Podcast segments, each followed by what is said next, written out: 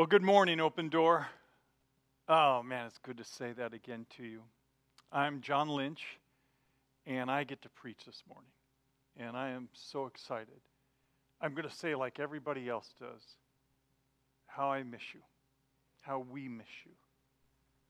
Gosh, I know this room. At least I know it for first service. I don't know who they're letting in second service usually, but first service, like I, I walk around the room every morning, like I'm running for office, like like I'm the pastor emeritus or something. And so I know who's here and, and how much I miss them. Bill and Grace are over there. I can't look over there because he's always writing things down when I'm giving a message. Um, John Boring's here. Uh, uh, Terry and Patty Holeen are over here. Buzzcar David Good's in there somewhere. Dennis and Cindy are back there. The Martins, except Dennis gets up like two or three times during the message. He can't stay seated. He always says, Your messages are too long, John, even when I went 15 minutes. Really, don't tell him that I said that. Anyway, uh, there's a guy over here who I, he's come a couple times. He fell asleep during one of my messages. I, I don't miss him. But um, open door. It will be so good to be back, you guys. So next week, you're going to be back and I'm going to be gone. I'm going to be in Houston speaking, and I'll miss. I'll miss getting to be here. But I, I hope we get to do this for a long time in person again.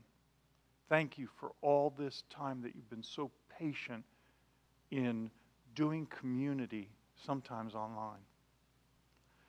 Well, I wanted to, Caleb is, is preparing his message on Hosea, his series on Hosea, and uh, I said, Do you, Would you like me to help? I could do a message. And he said, Yeah, yeah. So I, I've been wanting to give this message. And so in the series of Stuck, it fits so well in my mind. Stuck in doubt. What do I mean? Do, do you feel it? Do you see it in others? Do you experience it yourself like listlessness, a sense of loss of vision or direction, or passion? You, there's a disinterest or boredom, or even an irrational agitation or irrational overreaction to the political climate. Where's that coming from? I mean, there's a lot, lot of reasons for them, right? Global setbacks, like setbacks of the century, and there are about nine of them.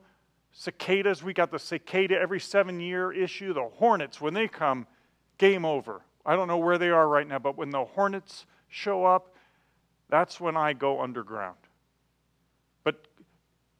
Issues that make no sense by the dozens personal dreams that now can seem crippled. Loss as a country, as a world, and individually that seems like it's irreparable. It seems like we're never going to be the same and, and we'll never be able to recover. Uh, and then polarized, distanced relationships.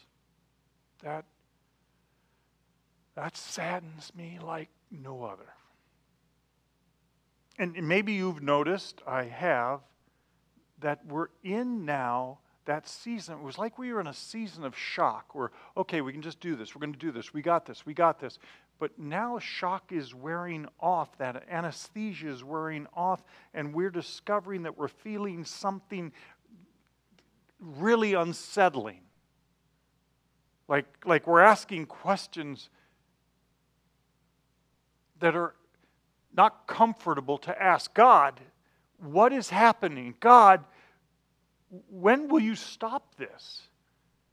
God, I didn't think you'd allow this. God, I feel I, I feel like are you taking care of me? God, I, I've been praying, but it doesn't seem like anything happens. God, how am I going to keep doing what's in front of me? I don't see a path forward. God, can you keep my faith alive? Experiencing what we thought could never or would never happen can cause us to question some of what we believed or had been taught about the way God daily engages with our experience. It's not like we're not doubting God is real or good or sovereign, but, but we maybe have come to believe some errant presumptions about how faith and life in Christ works. And now those no longer, some of them seem to square with our reality. Why does God allow evil to prevail so long? Why has the faith community gone at each other? What happened to my dreams? What do I tell my children about what is allowed on this planet? Why do my prayers seem like they make things worse? Why can't I get above the chaos to bring blessing? Why do some thrive in this season and others suffer? So here it is errant, untested, presumptive conjecture. It's getting exposed. And now, this one way of seeing is, is momentarily becoming two. And there's a word for that a biblical and a regular day uses words. It's called doubt.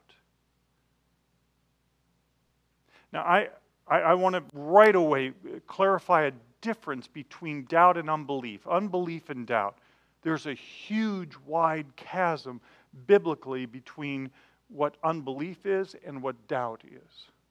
Unbelief is, it's, um, even though sometimes it can be used where, uh, like the one says to Jesus, I believe, uh, help my unbelief. Uh, but usually it is used of a willful refusal to believe or a deliberate decision to disobey. It's a state of mind closed against God. It's an attitude of heart which disobeys God as much as it disbelieves the truth. That's unbelief.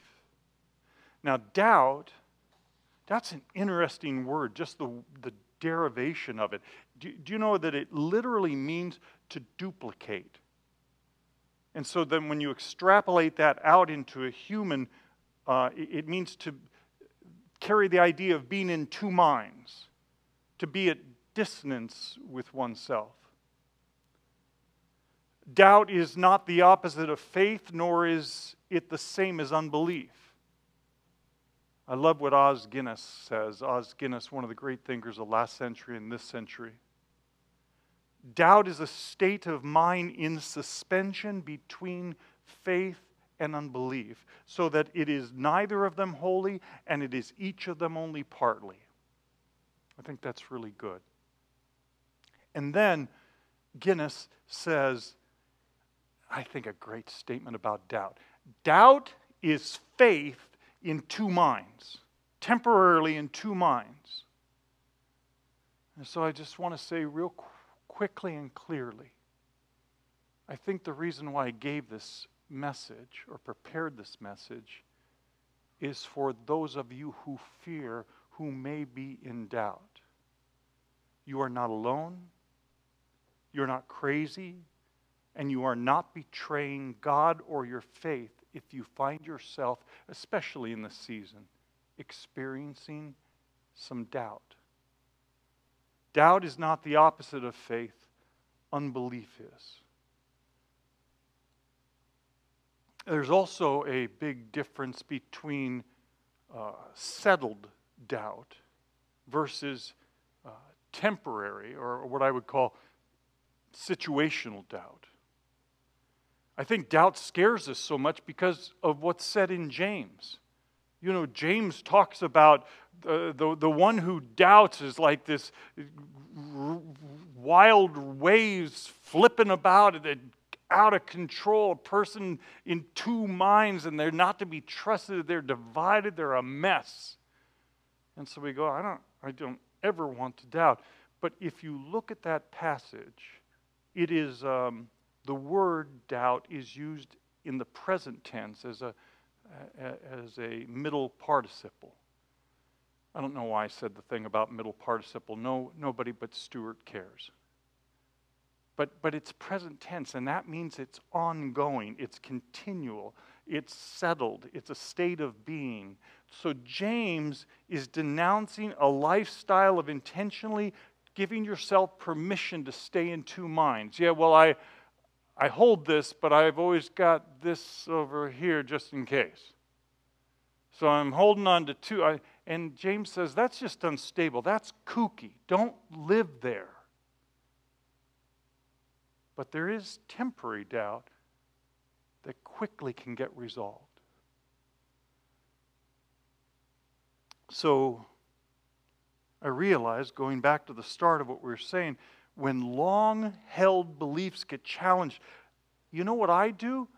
I find myself tucking away, protecting from risking vulnerability. I've done it in this season sometimes. Um, I, I, feel disloyal to admit it, so I don't direct it, directly address it. Now, listen to this. Instead, I allow myself to get preoccupied with things other than the abundant delight of living for His will. And nobody sees it, and nobody but I know it, and God. And then I begin to move into each day with less passion, less fervency, less joy. I'm not going to get hurt again. I'm just going to pull back a little bit in the safety of self protection. And God knows it. And He adores me so much that He confronts it. I, I remember in seminary, so here I am, a brand new believer. Um, I've, I've, I've, gone to seminary. I'm, maybe I'm two semesters in. And at some point, I'm in some class, and I know that he was in the ground buried two and, two and a half days, and, and then the Bible says it was three days. And I'm going, what?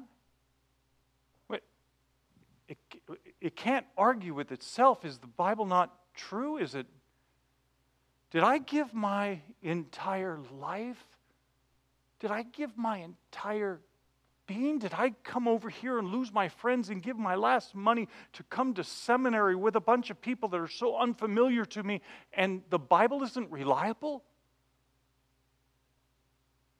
And two minds start going, no, no, no, wait, I know he's true. I know, he, whoa, whoa, whoa, what's this? And I walked around. Nobody knew. I didn't tell anybody. But for maybe three months, I struggled with that. I didn't know where to find answers. And each day was less passionate, less joyful, less fulfilling, less intimate with my God. Huh. So strict. Uh, one day I'm, I'm doing, so I'm in Matthew, I'm reading a commentary by John Broadus. And in there, it just happens to say, I'm just reading along for something else, and it says, and of course, in the Jewish mind, any part of a day was considered an entire day. Isn't that crazy? In a, in a moment, God said, Hey, John, it's okay.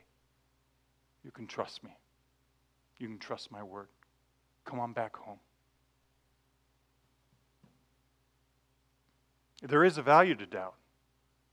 Amongst the things that are good about doubt, it, it can be used to detect error. Doubt can be used to reveal error disguised as truth. I remember a, a, a young believer who I was in his life at, and I remember him coming to me and saying, John, I, I have been trying so much to believe this faith, but it doesn't seem to match with science.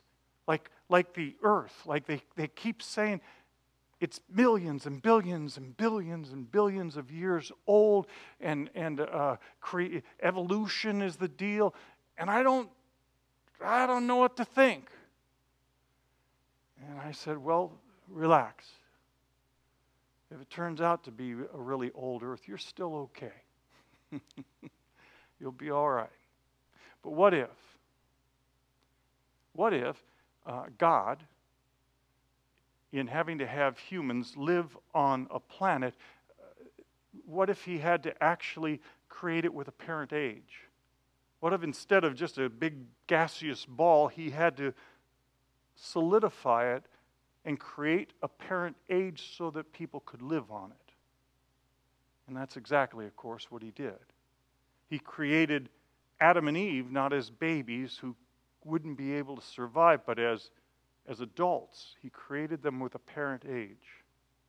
I said, what if that was possible? And just in that moment, I just remember him going, okay, everything's all right now. I'm fine. Thank you. Bye. I love Jesus a lot. And he was okay.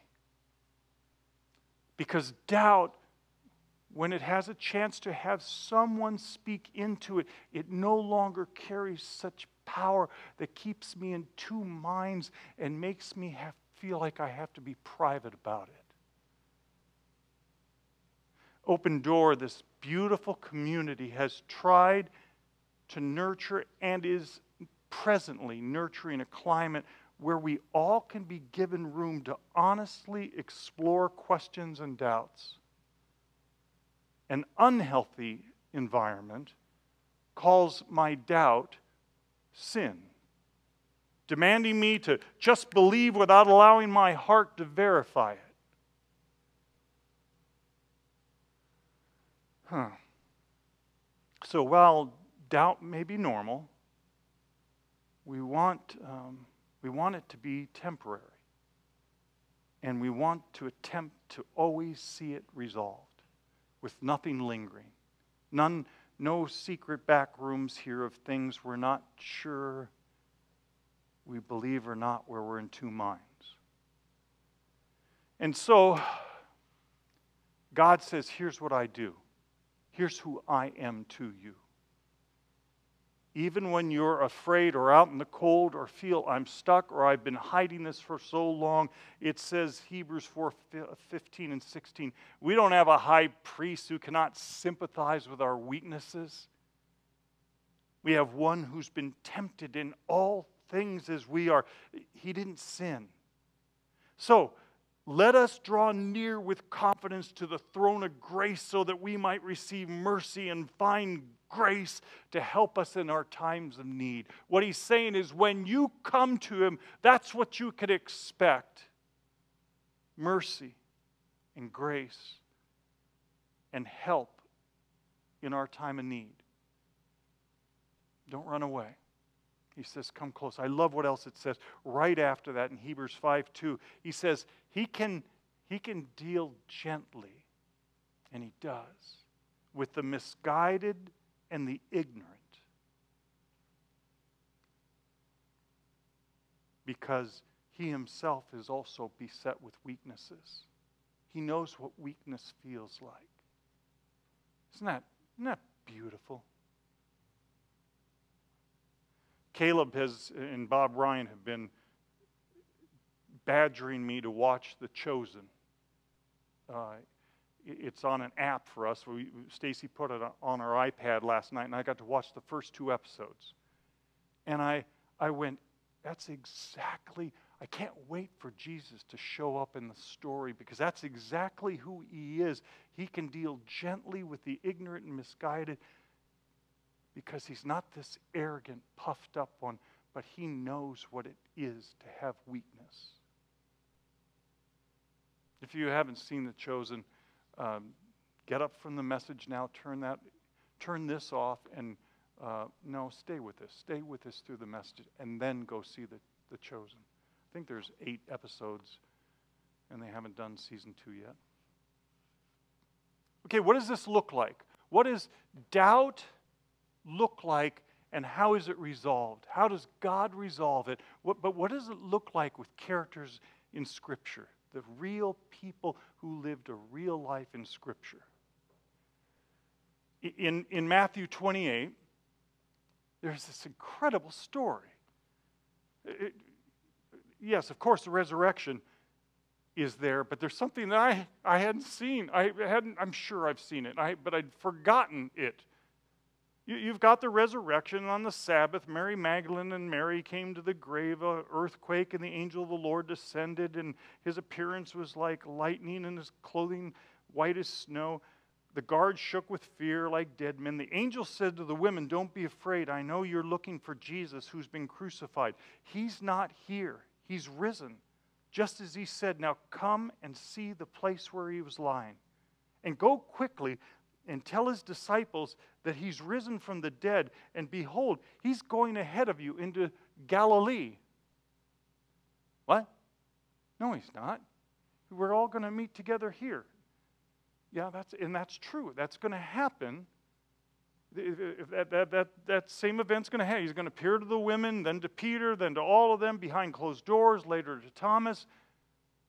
But the thing he really, really is interested in is getting them to Galilee. Uh, the, the angel continues on, and, and, and eventually, Jesus says, Do not be afraid.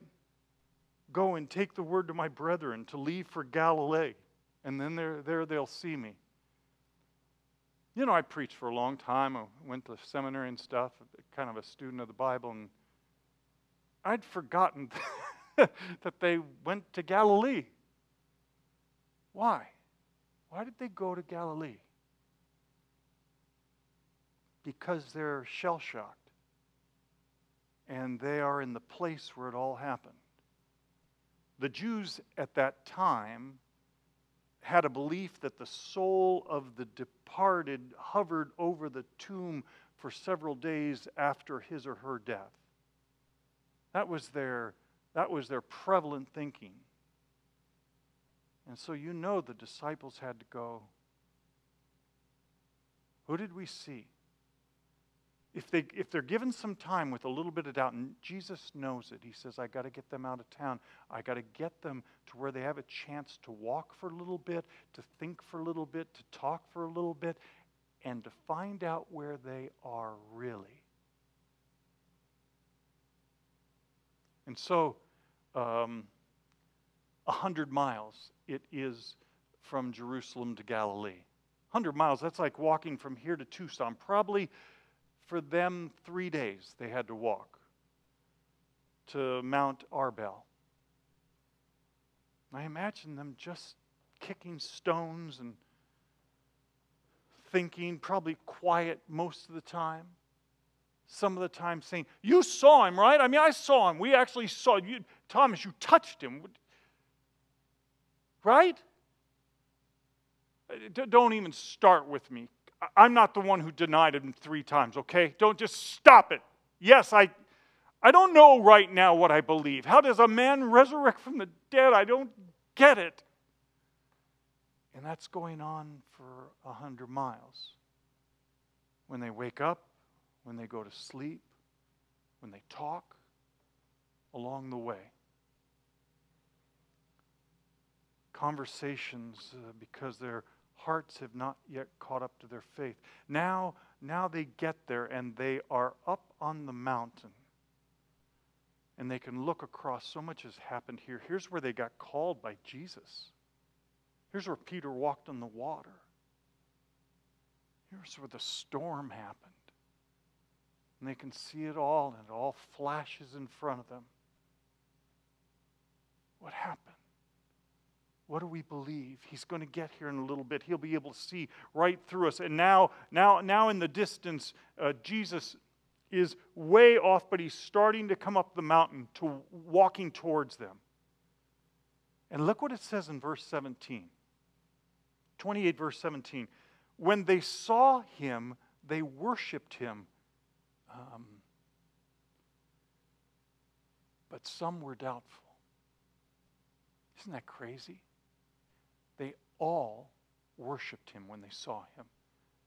I imagine they fell on their knees and called out who he was and lifted their hands. But some of them, while they're doing that, are doubting. That sounds crazy. But it's what they were doing in two minds. That's what doubt does. So, you ever done that? I, I have in, in that chair right there many times. I, I am truly worshiping my God with all my heart, singing out at the top of my lungs, but inside I'm carrying something that I, I haven't resolved yet with my God. It's okay. And Jesus knows it's okay. And He knows exactly how to minister to it. So, Matthew's account, there's a, another account in Mark, but Matthew's account addresses what God speaks not only to the disciples, but to all of us when we are doubting. He just happens to, to have formed the answer in the middle of the Great Commission. So, if you'll look at Matthew 28 18b uh, through 20, I remember in seminary this passage we went through and dissected word by word by word. He uh, waits till he's had some time to be with them. He says some other things that are recorded in, in Mark. But then he looks into their eyes, maybe around a campfire, maybe just overlooking the Sea of Galilee. And he says, Listen to me. All authority has been given to me in heaven and on earth. Go, therefore, and make disciples of all the nations, baptizing them in the name of the Father and the Son and the Holy Spirit, teaching them to observe all that I command you. And lo, I'm with you. I am with you even to the end of the age. Wow. In that statement, he gives the three things that God is doing when I doubt. What I need. What I need is not even necessarily the answer to my fear or my question. I need the security of knowing his character and his person. He's good, He's powerful, He's strong, He knows me, He's in control. That's what I need to know. I'm okay. I'm okay if I can't even figure out some of the theology of what I'm battling with. I just not I need that to not get disrupted. Look, look, look what he does. He assures us first that he is God and that he is in control. All authority has been given me in heaven and earth. I am in control of this world. Don't worry, kid. I love you more than you love you, and I will not make mistakes. I will not fail. I know what I'm doing. I'm seeing where history has to move. I know what you're going through. I know the pain. I enter it with you, and I have all authority. There's no, not somebody, and this thing's not going to wrap up right now because it's inconvenient. If it doesn't match up with the stuff in Revelation, we got time. All authority has been given to me by my Father. I've got this. I've got your world. I can take care of you. He assures us He's God and that He's in control. That I, once I have that, I'm home. Secondly, He gives us a purpose worthy of our full attention. Go. I'm going to want you to go now. I'm going to be leaving a little bit, and I want, want you to go and make disciples of all the nations, baptizing them in the name of the Father and the Son and the Holy Spirit, teaching them to observe all that I command you. You know what he's saying? I want your life to count. I want you to get to tell others about me. There's John Lynch's out there, age 27, who don't know me yet. And you have the privilege of getting to say, wow, when you get to know him, you won't, it'll overwhelm you with how beautiful it is. And you get to tell him the story of your life change, of what he's done to you and who he is, and how he makes sense down through history and how he makes sense of their lives. That's our privilege. That is a purpose worthy of our full attention. It brings us back from jabbering on Facebook about trying to make sense of this thing and alienating this person, deciding who my friend's going to be over. It instead says, Hey, John, come back. Here's a purpose. It hasn't changed. By the way, this, this was not just for the disciples, this is for us and everyone who comes after us. This, this is our commission. It's beautiful. And then, thirdly, uh, he doesn't have to. It's a commission, but he, it's like he, he can't help himself. He says, And lo, I am with you, you, personally, for as long as this thing goes. I will not leave your side. I will go through every experience with you. I love what he says. And lo, he says, um, stop for a second and look at me on this one. I'm not ever going to leave you. I love you so much. You. I, I, I am now with you. Tomorrow I am with you. I have been with you. I will always be with you for however long this thing goes. There's never a moment you're going to be left. There's never a moment as you leave from earth and that gap in from heaven. There's no gap. I'll be right there. I got you. Those three things right there bring me home.